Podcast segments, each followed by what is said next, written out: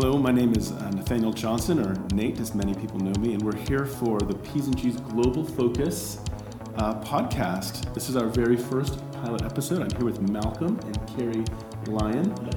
Good to meet you. Hello. And we'll be having a long form conversation about, um, uh, for lack of a better term, missions, a loaded term these days. Um, actually, you know, because this is a loaded term, it's our pilot podcast. What do you guys think about the term missions and what does that mean? I mean, I think it's, to me, it's uh, most importantly, it's taking the gospel to the whole world, to the nations, um, which is a definitely unfinished task. Um, so to, to me, that's what it's all about. I think all of us have a mission. Um, Because I think God uh, calls us, He is a God that has a mission. He's a God that has a plan. He's doing something. He's not just like up there twiddling his thumbs and waiting for it all to roll out or something. He is moving things to completion. And all of us, as part of his church, are part of that mission. He invites us on a journey with him to complete things. And then I suppose for each person, we're finding what is our connection with that? What is our part of that? Whether is it like reaching out to um, people who are struggling in different schools? Is it um, doing stuff with poor people? Is it, you know, what is it? So we're each like finding our place. And then what we term mission or missionaries in the church are people who are specifically called to go cross culturally as part of that, taking the gospel to the ends of the earth. And that is the part that we are involved in. We're doing that, sharing God, taking part in that mission, but doing it cross culturally, specifically to people who are unreached, who don't have the opportunity to find out about God otherwise. Okay, yeah, because you, you use this word unreached, and maybe not everybody listening would know what that term means, but you say it's somebody who, um, within their own context, would not have access to the gospel, the Christian message of Jesus. Yeah, so typically we are working in countries where less than 1% of the population would uh, call themselves Christian. Okay. So less than one in a hundred people. So imagine how many people do you actually meet, like in a week? Mm-hmm. Probably not that many. I mean, mm-hmm. you bump into people on the bus, you work with people, you chat to your neighbours. Mm-hmm. I don't know how many people you, everyone speaks to in a week, but if only one in every hundred people was a Christian, your chances of getting any kind of conversation about Christianity or finding out about it is pretty small. No, it is pretty small. So, well, here's maybe two, two kind of kind of follow up, uh, up with that. Um, what, what, where have you guys landed? But how did you get there? Because that'd be an interesting question. So, currently, again, you work in media, you do some things. So, in whatever order you want to answer that, how did you end up becoming cross culturally focused um, as you're part of the, the, the church's plan? And um, and then, what specifically do you do? Okay, well, yeah, I mean, thinking back, um, a long time ago, I went to university. It was 1979, gosh. Um, and, Not that long ago. and, and when I went, so So old. So when I went to university, I went never really having thought about, you know, overseas mission or cross-cultural mission or anything like that. I was just, you know, I was actually thinking about rocket science was what I really wanted to do with my life. The much the much talked about and- rocket scientists Yeah, yeah, that's who, right. who can do anything. And God, God had a message for me. It's not rocket science. so, and and it's, so during four years at university, um, I did change, uh, you know, or God changed me, or God changed my perspective, or my my passion, or whatever. But I came out the other end, you know, with a clear sense that God was calling me to some kind of cross-cultural mission somewhere else in the world. And that happened because you joined a mission prayer group. Initially, the first thing was joining a mission prayer group, which I kind of did under sort of. Duress. It wasn't exactly duress. It was kind of a. It was kind of a three-line whip from the you know the, the Christian Union kind of leadership that year. It's like everyone should be in a missionary prayer group. So I just kind of like went because I was very kind of you know young and kind of Um, Obedient? obedient, that's the word, yeah. Not a popular word today, but an important word. Faith in action, obedience. So, uh, so I did, and but that that was the first thing that changed me because I got I went along to this group which was Africa prayer group. We prayed for missionaries all over Africa.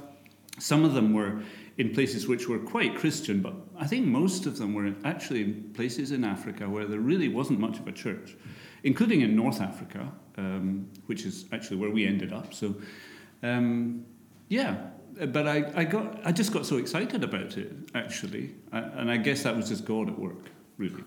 And, and was part of that a realization that there were people who um, didn't have access to, an, to, to know the knowledge of Christ, to, to know the gospel, that, that God loved them and sent his son to die for them?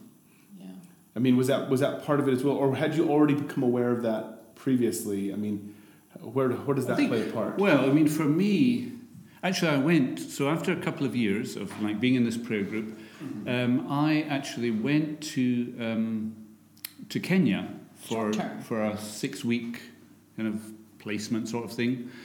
And the thing that that struck me about Kenya was that it really seemed very Christian, more Christian than than the UK actually. Um, and so, uh, but there was full of missionaries. so, so there seemed to be a bit of a disconnect here. It was like all these people have come are coming here, you know, as missionaries, but the people are already it's already a Christian country, and I, I suppose God used that to kind of point me in the in the direction of countries that were not like that, where there was virtually no church and very few missionaries. So, um, if you can, where, where did you end up when you first, uh, well, or what was your actually, so you had this heart, you had this mission, you had, I mean, this desire to do this, you'd been in this prayer group. Then how did you connect the dots and end up in a career in missions? Well, we, we spent some time um, actually in Edinburgh. So we'd both um, been at St Andrews University, and then we moved to Edinburgh where I was doing uh, my doctorate in psychology. And uh, we continued this interest in mission while we were here. And then, as part uh, just of actually, we led the global, what was then the global focus group, uh, as part of uh, what we were doing here. And we were At P's and G's. At P's Yeah. and G's, yeah. And we were connected with some different missions, and they someone invited us actually to come on an exploratory weekend. And uh, when we were there, we were thought, yeah, for sure, we should sign up to do this. I think I've just realised in the last like week or something that one of the one of the things I think that guides me in doing things, like in finding what I should do or how I should follow God, is like um, realizing something needs to happen. So, like, my goodness, um, these people need to be told, and no one is telling them. And then it comes to, oh, well, maybe I should do it. And that sort of principle of realizing something, seeing a gap, something's not being done, and then thinking, oh, well, maybe I should step up and do that. Because I think the realization is also part of the calling. to go for it. I mean, one of the reasons actually Val and I are living overseas right now, which whatever that means, is because we like the idea of living outside of the states. We just think that's interesting to us, mm. and that's one of the reasons we're here. It, it sounds so. It's just a very practical thing. It's not. Um, we could have been happy in a number of different places. So, um, y- so you end up. Um, you know, you come down here. You're studying psychology. You're involved in uh, global focus. You go. You know, you go along to. Uh, you said like a sort of exploratory weekend. Was that Yeah, by yeah. who? Who was running that weekend? Um, Arab World Ministries. Okay, and you yeah. thought, oh, we could do this. Yeah. And then, um, and so you decide to raise support and then go for it. Obviously, P's and G's gets behind you. And you end up, can you, are you allowed to say where you guys ended up uh, in the first, in your first sort of missions gig, if you want to use those sorts of terms? Okay, so the, the very first thing that we had to do was to actually learn French. Well, No. I, yeah, the very first thing was to decide whether we wanted to go to North Africa or to the Middle East, because actually Arab World Ministries had just recently expanded into the Middle East. So uh, if you went to North Africa, you had to learn French. If you went to the Middle East, you didn't. You just had to go straight into Arabic. Uh, yeah, so actually they did a they did a language aptitude test for both of us, and the, we both came out quite quite high, which was uh, surprising because neither of us were interested in languages or language learning. Really, never had been. But they said, "Oh, you you've got high language aptitude, so you should go to North Africa." So okay. But I mean, that comes back to this thing about what are your skills and gifts. And so they were helping us to understand what, what we were bringing. Yeah, and so again, it wasn't just you guys had an openness to reaching the unreached Yeah. and going uh, with Arab World Ministries. But then, in the end, in a sense, your calling was partly determined by the group you worked with and Yeah. just and other people speaking into you, sort of that Paul and Timothy thing, Yeah. where Paul says, "Hey, I think why don't you come with me? I think you know God has a plan and purpose." I mean, sometimes we have to have people call things out of us or Yeah. give us direction. Yeah, so when Malcolm said, you know, we didn't have language aptitude, I mean, I, when I was doing um, O grade French, I was in the lowest set where they just played French music to kind of get you into the ambiance or whatever. so, like going to learn uh, French and Arabic, um, it seemed like impossible actually. I mean quite literally. Like i'd never been i'd been so bad at languages it seemed actually impossible but in fact we were only nine months in france and we were fluent in french. And then we went uh, to north africa. We were based in tunisia. And we started learning arabic which is a much more difficult language and it has no overlap with english. So No french. French has overlap, you know, so. But then Arabic has no overlap and it is actually quite difficult to learn.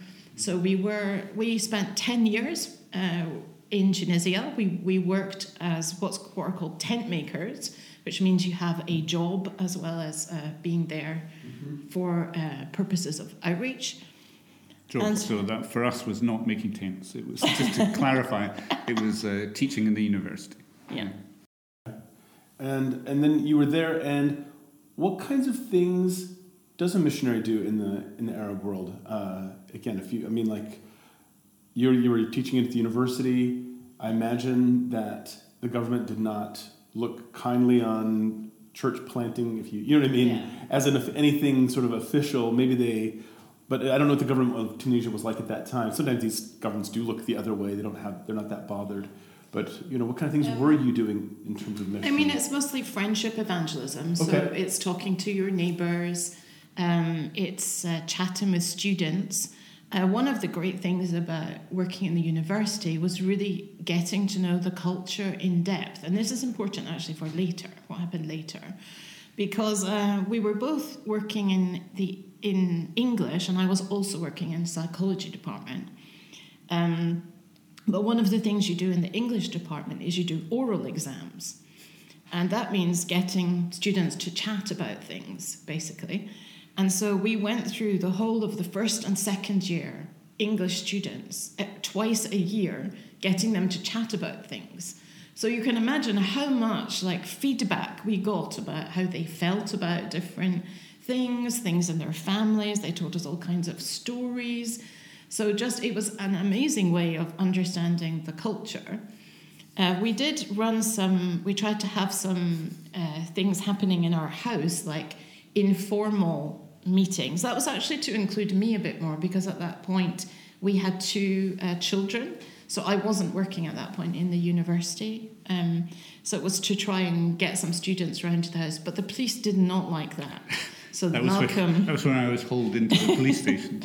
Yeah, Really? To ask what he was doing with And- all these students. Yeah. Now, would these have just, these weren't even maybe very Christian gatherings. You're just inviting people over for dinner. Chat. Conversation, It yeah. Just coffee conversations. and chatting. But, but as a Westerner, inviting Yeah. students into your home, Yeah. they thought this might be subversive in some Yeah, way. yeah. Absolutely, yeah. So, yeah, I mean, I just played the kind of innocent, kind of stupid foreigner. Oh, I didn't know, sorry, you know.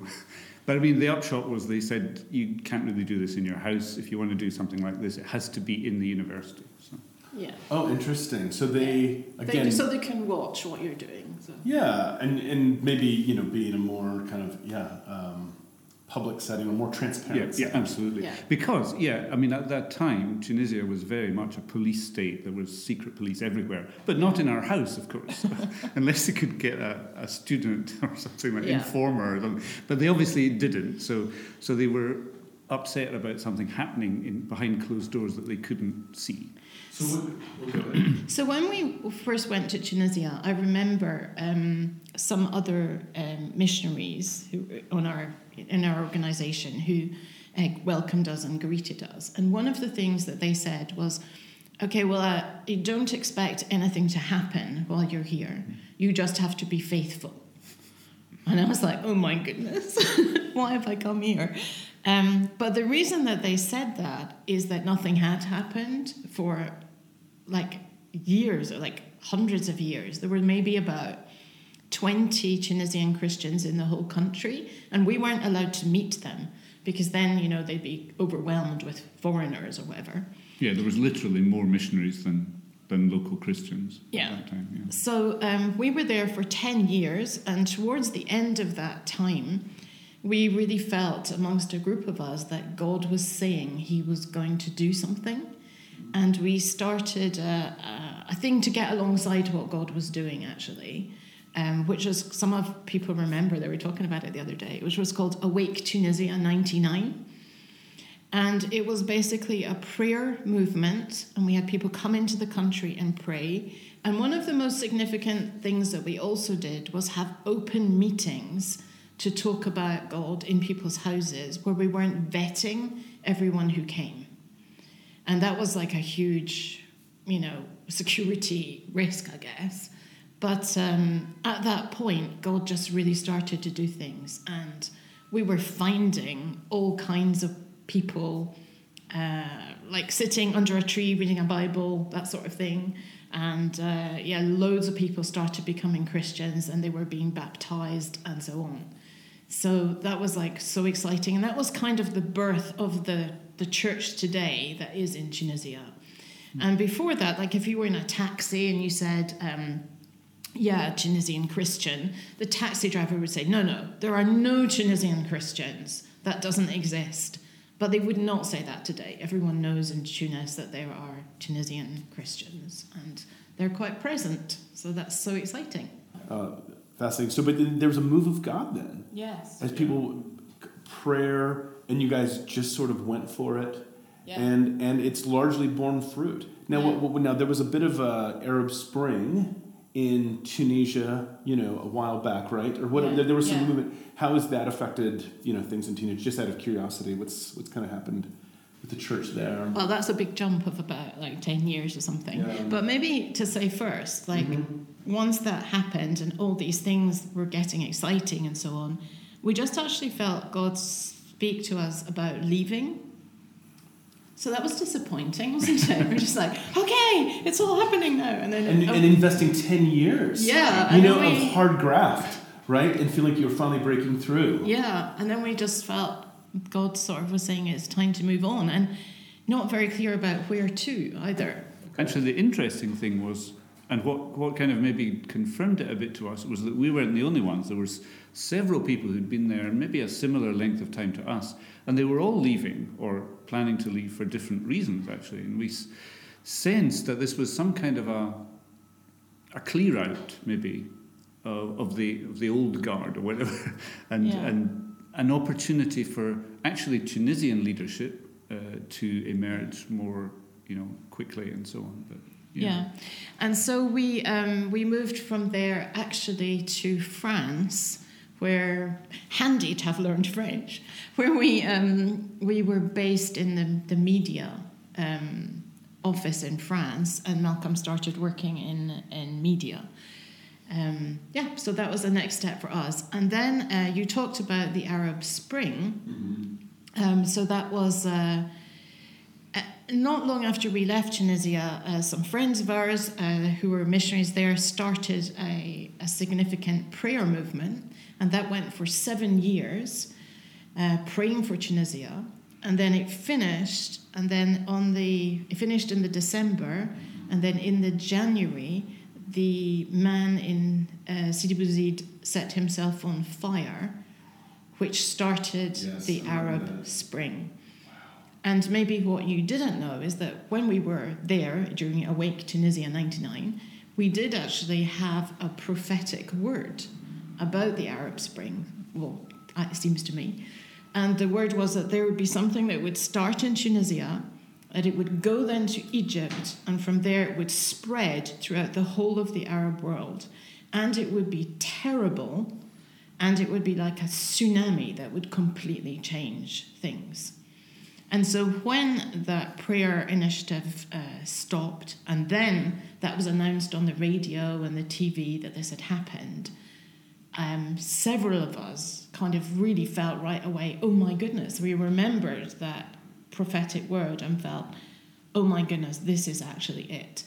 And that was kind of interesting for me because I never really kind of got the point of prophecy in a way.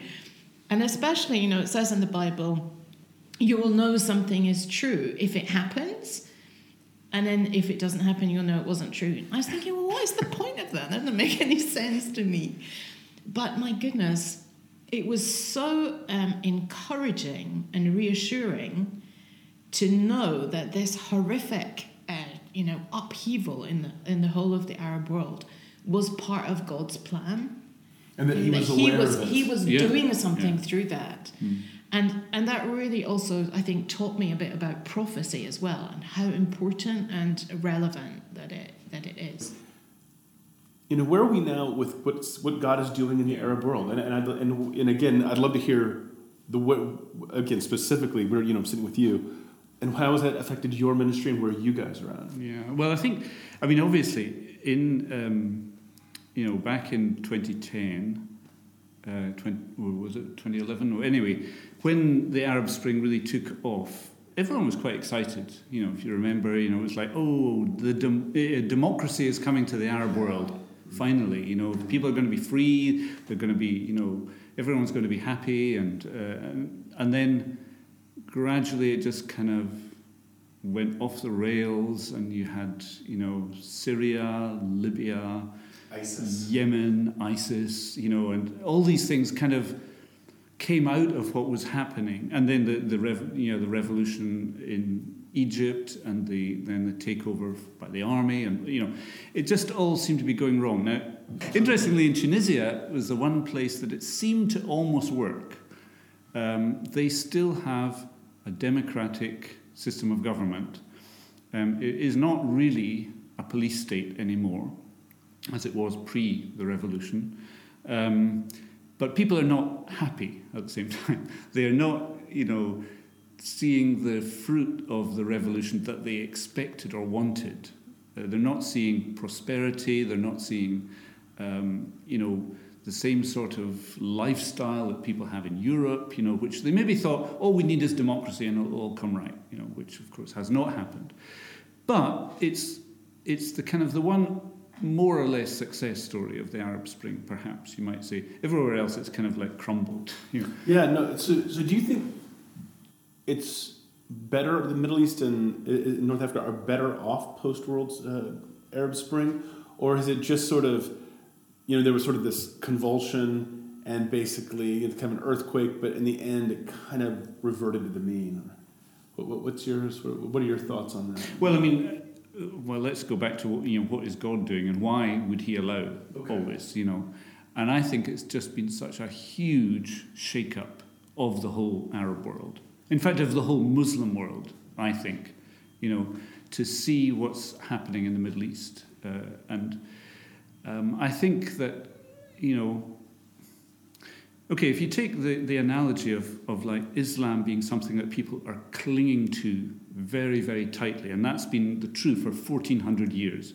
Islam has been this thing that, that held people or they were holding on to and could not let go of or would not let go of.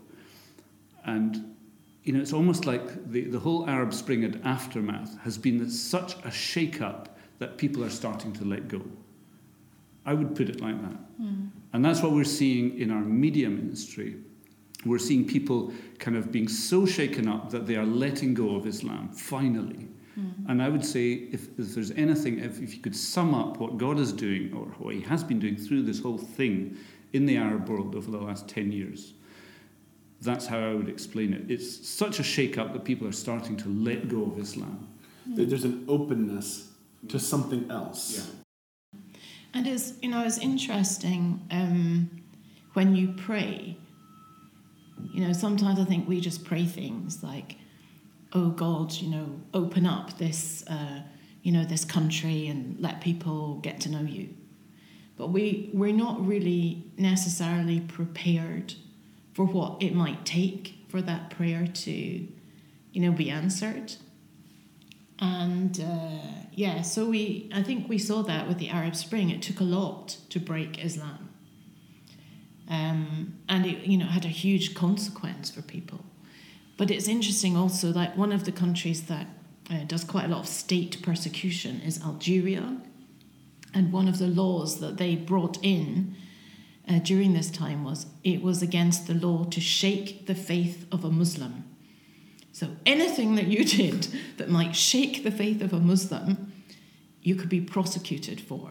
But you see behind that the fear the fear of feeling. I mean, why would something be so unstable that you have to make a law saying if anyone shakes this, you know, you can go to prison or whatever? But you can see the fear uh, uh, that Islam is cracking. And whereas there were so many, many hundreds of years where, I mean, hardly any Muslims came to Christ, now is something that happens daily. So now where now where you guys landed? You were in France. Uh, then you know maybe you want to pick up the story there and kind of where have you guys landed and and what are you guys doing even today? You know these days. Yeah. Okay. Well, well when we moved to France. Um, and we moved into media, and we didn't really know anything about media. In fact, I the first thing, the first job I had was some kind of research thing. It was really uninteresting, and plus also looking after the local computer network, which was also extremely uninteresting. But then, after just one or two years, I think, then a whole uh, several of us who were in media realized the potential of the internet uh, because we'd done been doing all stuff with radio and uh, satellite TV, and um, but the internet was now really taking off. Um, and actually, it was quite contentious. So there was like quite a lot of uh, debate in the team about should we do this internet thing or do we need to keep going with the radio and you know because not everyone can get on the internet, you know, but everyone can hear the radio and we don't know if they're listening or not. But there was all this kind of shake up, and then there was this um, this experience this experience that I had again of saying, oh my goodness, it's absolutely obvious that we need to go in this direction. Why is someone not like leading forward with this? And then thinking, oh my goodness, I think I need to do this. And so actually, I um, was interviewed for the for the role of leading that ministry forward into an internet evangelism ministry, and then that started our current uh, ministry today. I mean, it seems so obvious right now. Yeah, yeah. yeah. it seems so obvious, you yeah. know. That's interesting that there was actually an internal Absolutely. contention about whether it should be done. And, hindsight is a great thing. I remember in, in our team as well, with it with the team that I was leading then, having a huge debate about whether we should go on Facebook. And again, people were like, no, it's a security quest, uh, issue for people. We shouldn't go on there.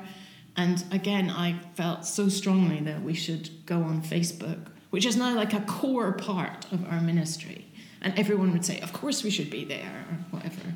But it's easy to see these things in hindsight and quite difficult at the time to discern the right way forward. So that is always a key prayer point, actually, of discerning how to use uh, the current platforms and what way to lead uh, a ministry forward because yeah, we don't have the benefit of hindsight at the time. So, how do you use Facebook out of curiosity, and how do you manage the security concerns? Well, um, one of the ways that we use Facebook, we do have it like a social media ministry. Like we, know, we make little posts about different things that are happening in the country. We make posts about uh, Bible verses and so on. But primarily, we use Facebook as an advertising platform. So that is that we make uh, different campaigns to reach different people. So we're particularly looking for people who are seeking to know more about Jesus. And so we will make a campaign about, say, something like forgiveness. Saying that, like, is a lack of forgiveness and, you know, something that you're struggling with in your life, or do you need forgiveness or something? And do you want to know what Jesus taught about this? And then inviting people to read the Bible to find out more or study the Bible with one of our team, something like this. And Facebook is an amazing advertising platform for doing those kind of little video ads. So we use that extensively. It is a security issue, but it's an issue that the individual is deciding for themselves when they go on Facebook and they look at things. And I mean, what I said to our team at the time when we were discussing it is do we have the right to make those kinds of decisions for other people about what is safe for them or not? And what risks they're willing to take Yes, to and- find information. Yeah. and, in, and information that has eternal significance uh, for them and can save them, save their lives, literally. So, are we making those decisions for people, or are people making those decisions for themselves? Yeah, you're just providing an opportunity for them to engage. Yeah. So okay, so now now where have you guys? Where are things now? I mean, there's Facebook. You're engaging there. I um, as I was reading the, updates and kind of catching up with the stuff that you guys have sent to, sent to us. I heard there was an app you're working on. Um, I've heard that you're working on some videos with uh, believe you know uh, Muslim believers, different things like this that you kind of different resources you're working on these days. So it's a you know um, you've moved from France to or wherever you are, yeah. south of England. There we go. And um, and what are the projects you're working on now? You got fa- these Facebook things still going on. What kinds of things are you working on these days? Well, I mean, one of the things that I've just been involved in is setting up a, a whole new website, uh, which is for, um, it's really to try and reach particularly religious Muslims, like even imams, religious teachers, sheikhs, uh, because we have found that sometimes these people are, are actually very open. These are people who know more about Islam than anyone else. And actually, for some people, the journey into finding out more of Islam is actually one of finding out that they don't really believe it, or they find too many um, problems or um, yeah controversies or you know contradictions. Um, yeah, and so they, they then turn out to be actually quite open to other ideas, and they start even looking. You know, well, if Islam is not true, what is? So we, but but the conversation with them is a bit different, and we felt that we wanted to be able to talk more about Islam, perhaps, for example, which we don't do on our our normal kind of uh, Arabic ministry website. We just talk about Christianity, more or less. Um, we stay away from like debate about Islam. But here we thought we need to have the oppor- you know we need to have the possibility of of engaging with these people, talking about Islam as well, perhaps. So uh, that, that meant a whole new website that was completely separate. Um, Well, well, out of curiosity, what are maybe one or two or three of the kind of issues that you think like? What are some of the tensions within Islam or questions that often appear? Out of curiosity, you deal. You know, you're you're you're engaging with people. Um, what are some points that of of resonance or difficulty that often lead people to look? I'm, I'm, I'm actually I'm actually really curious about that. I think, uh, I mean, one thing is this whole idea of.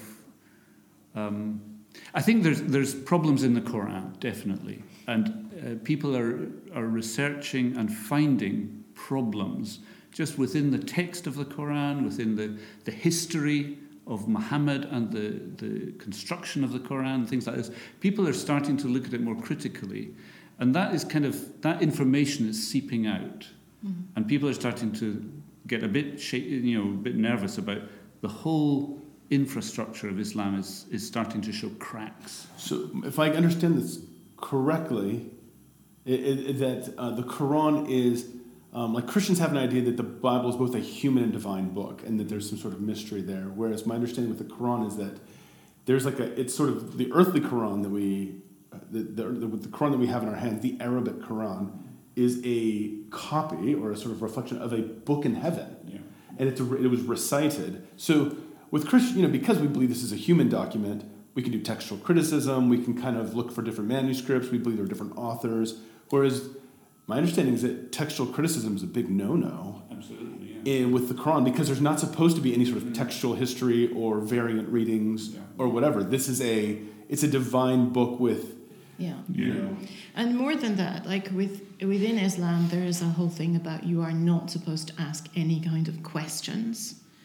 So uh, quite a lot of people who come to us, they've said, "I had questions, and I went to the imam or the sheikh, and basically sometimes they like they just beat them, like they slap them or whatever for asking a question."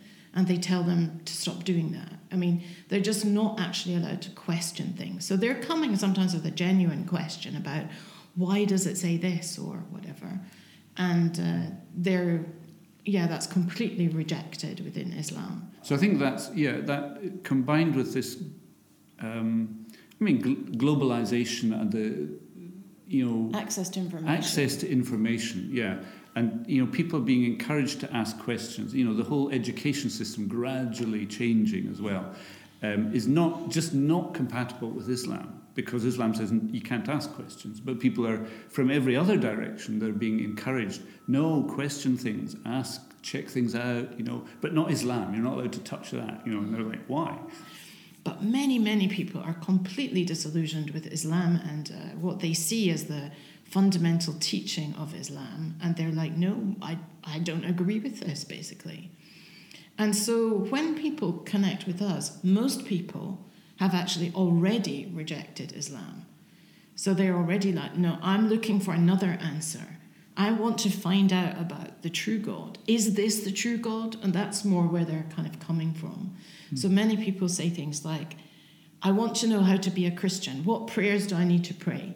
What things do I need to say? So they've got this Islamic mindset, but they've kind of rejected Islam and now they want to find out about something else. So there's a whole journey into discovering what it is to to be a Christian, what it is to have God live in you, which is different from following a religion. Yeah, it's very interesting. So, uh, sounds now this is this stuff is just really fascinating. It's really exciting to hear the kinds of things that are happening um, in the in the Islamic world. You know, across the Middle East, North Africa. So, yeah, it'd be interesting to explore or tell us a little bit more about the tools you guys are using these days. Yeah. Um, So um, we make we make tools according to the needs that we see, um, like the holes that there are or whatever. So uh, Malcolm has certainly worked on developing quite a lot of tools, both the content and of course the technology to deliver them. Uh, we have uh, a web app that is for uh, brand new believers because when you're a new believer uh, from uh, coming from a non-Christian and a, a Muslim background, you have a lot of uh, life kind of questions. You don't really know what prayer is in Christianity. You don't really know how to pray. We do a lot about how do I know I'm a Christian. You know, uh, you have to remember these people are often isolated and they're often in quite a hostile environment uh, with other people around them, all believing something different and maybe attacking them for any you know differences they have. So we've got those kind of things. We have other like discipleship tools that help people take through little courses to learn like the overview, the big picture uh, things of the Bible. This is all Yeah. you know, based around our Arabic uh, website. They can access them there, or we can send them direct links, of course. We do things like frequently asked questions, we have those on little apps as well.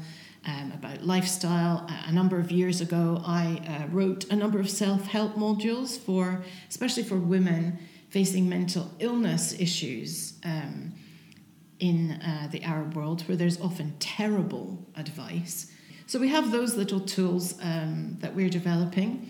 And then we continue to kind of expand the platforms that we interact with people on because our um, our kind of ethos is to go where people are and where they want to communicate.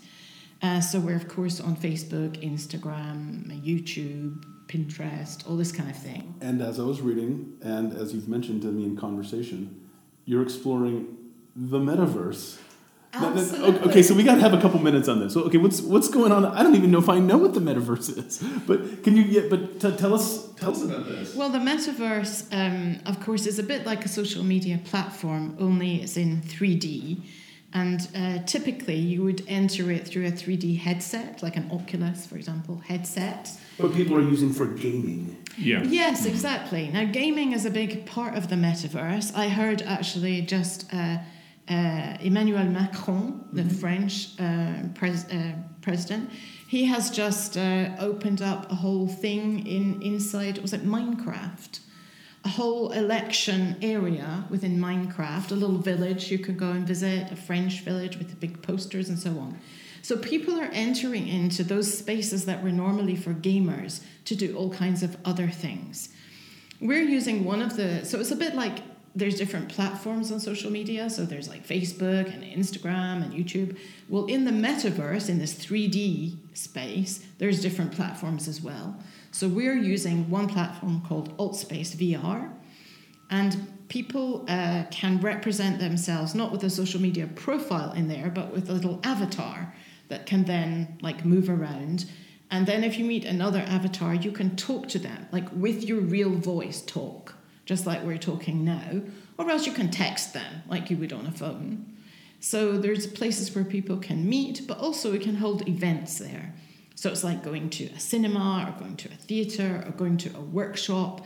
You can present material and you can have discussions and you can interact. You can shake hands. You can uh, go close to one person to talk to them. You can go far away.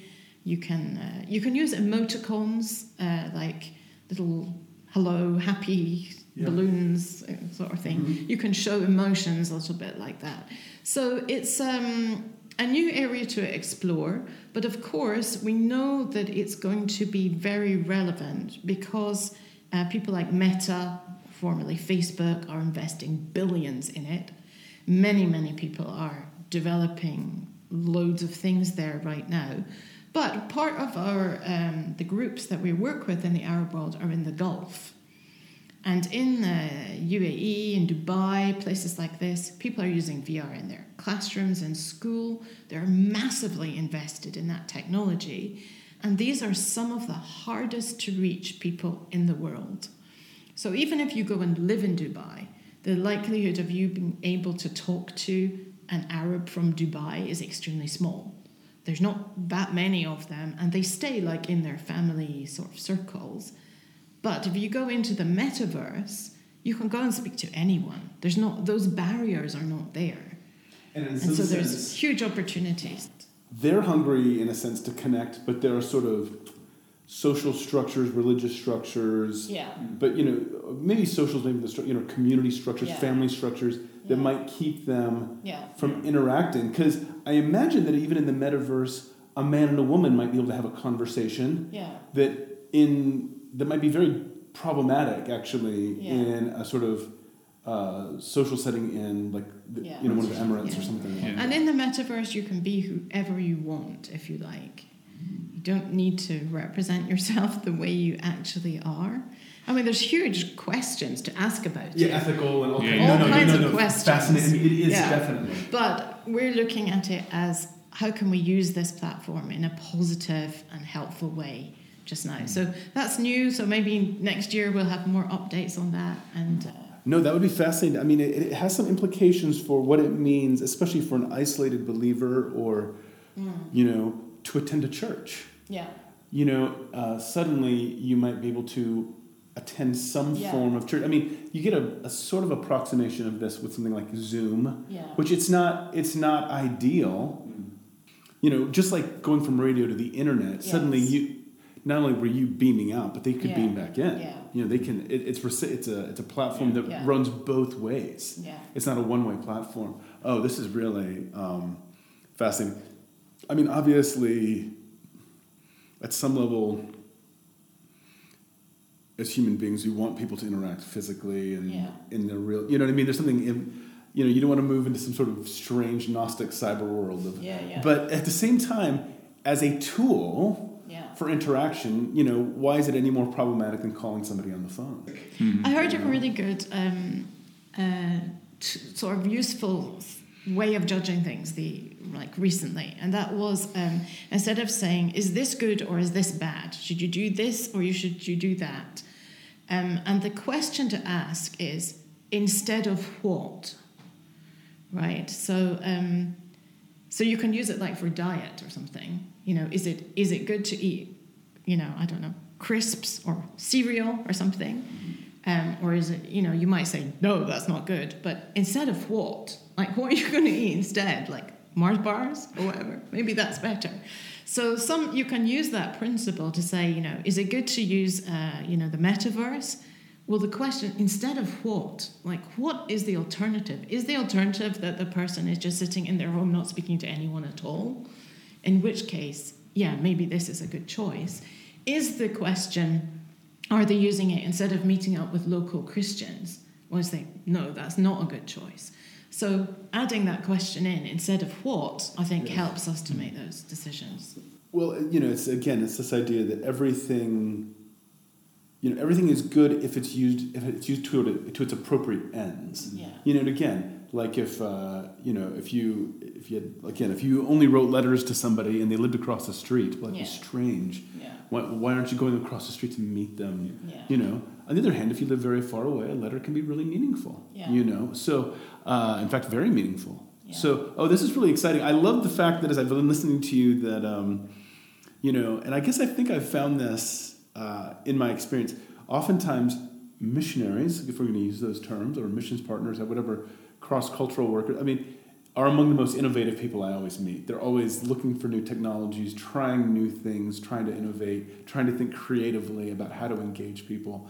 And again, it's just interesting to hear that you guys are, you know, at the cutting edge of this. Uh, you know, at least what appears to us to be at the cutting edge of this sort of technology. That's very interesting. But um, how can we pray for you guys? You guys are, you know, based in the south of England. Um, yeah, how are you guys doing? You guys, have, you know, we've just finished two long years of COVID. I think in Scotland, of the 18th, all our restrictions will, you know, we don't have to wear masks anywhere. So we're kind of coming to the end of all of this. Um, how are you guys doing? How can we pray for you? Well, first of all, how are we doing? I think we're doing quite well. I mean, we we moved to working from home right away in, in lockdown two years ago. Um, and that's actually been really good, actually. I think in some ways it's better because the thing is, we work in a team that is scattered all over the world. And so it was kind of a bit of an illusion going into an office every day to kind of think, well, this is these are the people we work with. Because actually, the other people in the office were mostly not people we were working very closely with. The people we're working closely with are in the Middle East, for example, or even in we we're working with. Uh, there's a Syrian guy who's in Brazil, um, who's on our team. Uh, so we're kind of scattered around, um, and it's actually been kind of liberating a bit to just all be kind of remote working all together uh, rather than you know thinking oh well we're in an office and other people are kind of at home you know. But we're all at home actually. Or we all have been. Um, and that's um, that's worked quite well to just um, make us aware of the fact that we're we're scattered we need to work on that and that's a prayer request as well that um, yeah it's a it requires effort to kind of keep the communication working well, keep the collaboration working well, keep the relationships good. Um, yeah, team stuff. Yeah. I think uh, another thing that I've been doing over the last uh, two years is focusing on mentoring uh, some people um, into their roles. So, especially um, people in our team in Cairo. So, I have uh, working with me someone who's now heading up our social media team. So, she has three person, three people below her, um, and just sort of helping her grow into leadership, into uh, thinking things through strategically, seeing her blossom in, in those areas. That's been quite important. We now um, have an almost totally Arab team. There's only Malcolm, myself, and one other person who is not Arab on the team. So that's been so exciting to see that develop. Are they based? Uh, are they based? They're in the Middle East. Okay. Yeah. Um, and then, as Malcolm said, there's like someone in Brazil or whatever, scattered a bit, but they're mostly all inside the Arab world. Uh, but that's been really uh, good to be able to see them grow into this ministry and understand it and take ownership of it as well.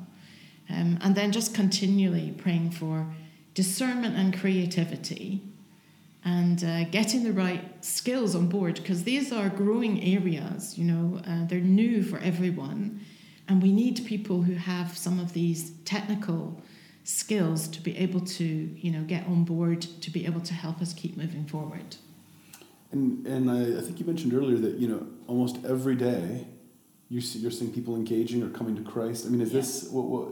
Can you speak about those kinds of numbers or experiences? I'm just kind of curious.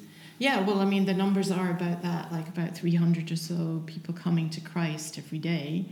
Every Um, what? Every, Every uh, year. year, so Every year. one a day. Maybe Um, next time, you know, 300 a day. That would be good, yeah. We're actively engaged, that is talking one on one with about, um, in a year, about 11,500 people.